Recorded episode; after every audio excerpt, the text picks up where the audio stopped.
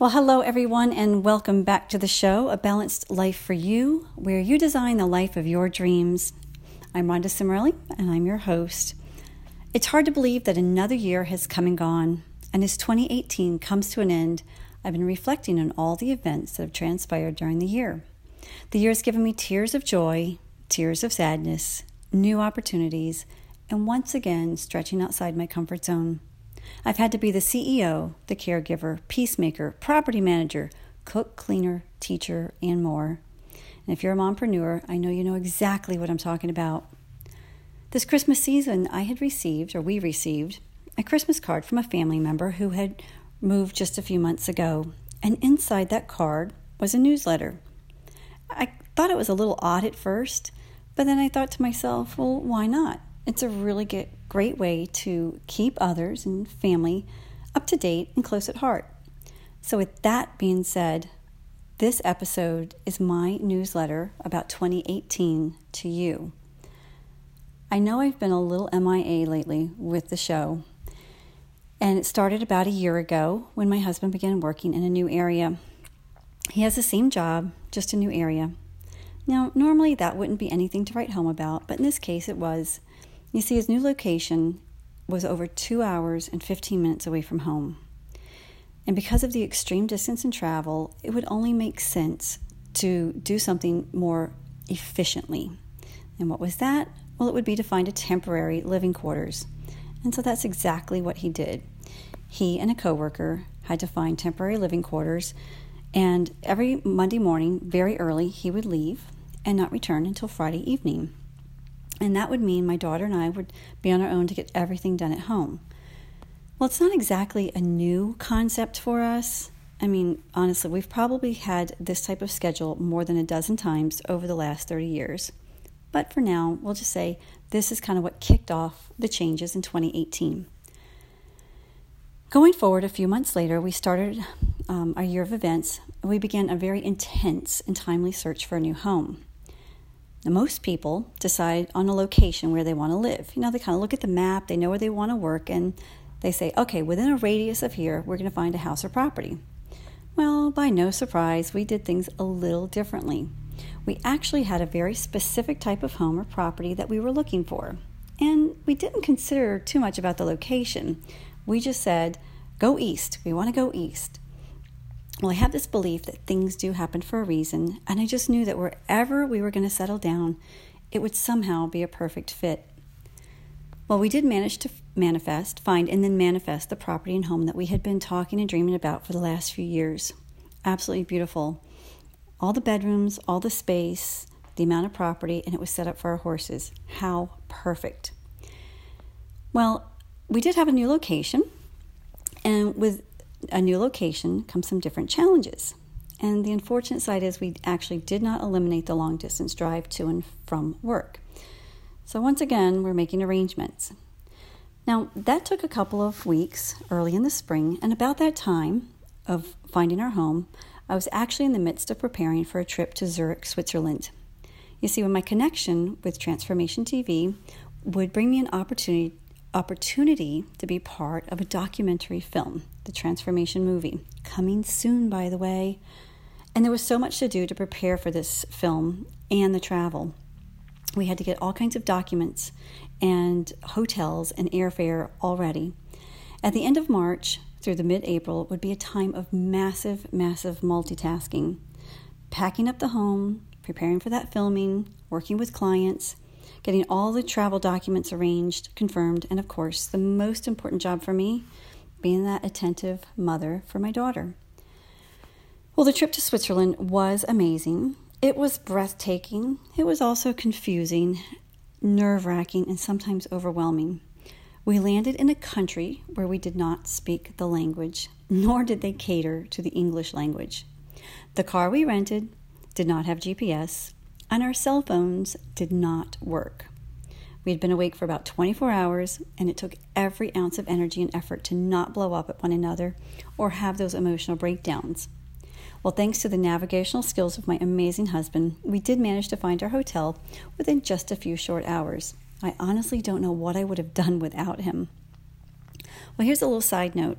If you happen to travel with your family to a foreign country for work, there's a few things you might want to consider, things that I didn't really consider at the time. First of all, the amount of time and energy that you would want to spend with your family and the time and energy it would take to be present for work. And in my case, these two things were polar opposites. I mean, my family energy has one thing, my work project had a completely different energy, and I always felt torn between the two of them. But it was really imperative that I practice everything that I've learned and things that I teach about handling stress in order to make the trip not only a success for the movie, but a really good experience for my family. Now, after that incredible week in Switzerland, we returned home to make those final preparations to move just 10 short days. Now, remember earlier I mentioned to a family member sent a newsletter for Christmas? Well, they too had moved. He talked about the stress and the mishaps along the way. Well, I can certain, certainly relate. I'm not going to bore you with all the mishaps here, but I will just tell you. I think it might have been just a smidge bit easier for them, seeing as at least they had two adults to get everything together at the same time. They had no children or large animals to worry about. Now, we, on the other hand, we were converging two adults living in two very different areas, two hours apart. We moved over 100 miles in a completely different location with child and animals. Well, have you ever moved? Oh, then you know and understand the stress that is involved. Moving into a new area brings so many new challenges. Well, the first one I can think of is trying to figure out where to find the basics food, gas, and clothing. You know, those necessities. Next, if you have children, you probably need to figure out where they're going to be attending school. Well, in my case, the school wasn't such an issue because she attends school from home. Our issue is more of the internet connection. Now, on the flip side, a bigger challenge for us was to figure out how to get her active in social settings again. I mean, homeschooling is great on many levels, except I really believe it's important to have um, social settings for children. They need to learn to work and talk and argue and get along and figure things out with other people, particularly with their age. And working from home is wonderful. However, when you move into a rural area, it can be isolating and sometimes even depressing. You see, the area I moved from, well, it was very populated. As a matter of fact, I believe the statistic was about 60 plus people every day moving into the area. It was called the Triangle area. Now, this happened to be a perfect scenario to help me grow my new business. I mean, I could always find some type of network group to join, and there were lots and lots of Facebook groups for the local area too. Now, moving into a very rural area had a huge impact on my business and my energy. I mean, the nearest town, it's about 18 miles away, one way. And the only business networking group I can find within 50 miles, there's only one. And that is a 180 from my events last year. And over the summer, I had every intention of creating more podcast shows and creating a new TV show for Transformation TV. Unfortunately, the internet speed would make it nearly impossible to follow through with that project. I have to tell you, I was really feeling overwhelmed, defeated, and even lonely. Life had been interrupted again on a big scale. The dream home was coming with some major challenges that we never considered. Well, fall had arrived, and it was time to pull myself together. I had to find a way or make a way to forge ahead. I had given up and given in.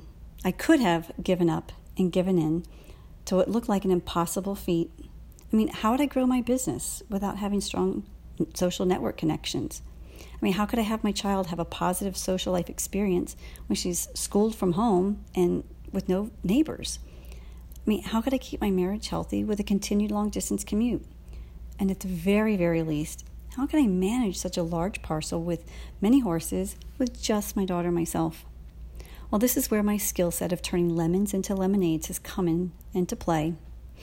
After investing a ton of time, energy, and money into my personal development, I will say I've mastered the skill of stepping outside that comfort zone. So here's what I've learned and here's what I'm doing to find a way or make a way to forge ahead. First of all, the word impossible really does mean I'm possible. That everything I want and desire can and shall be obtained.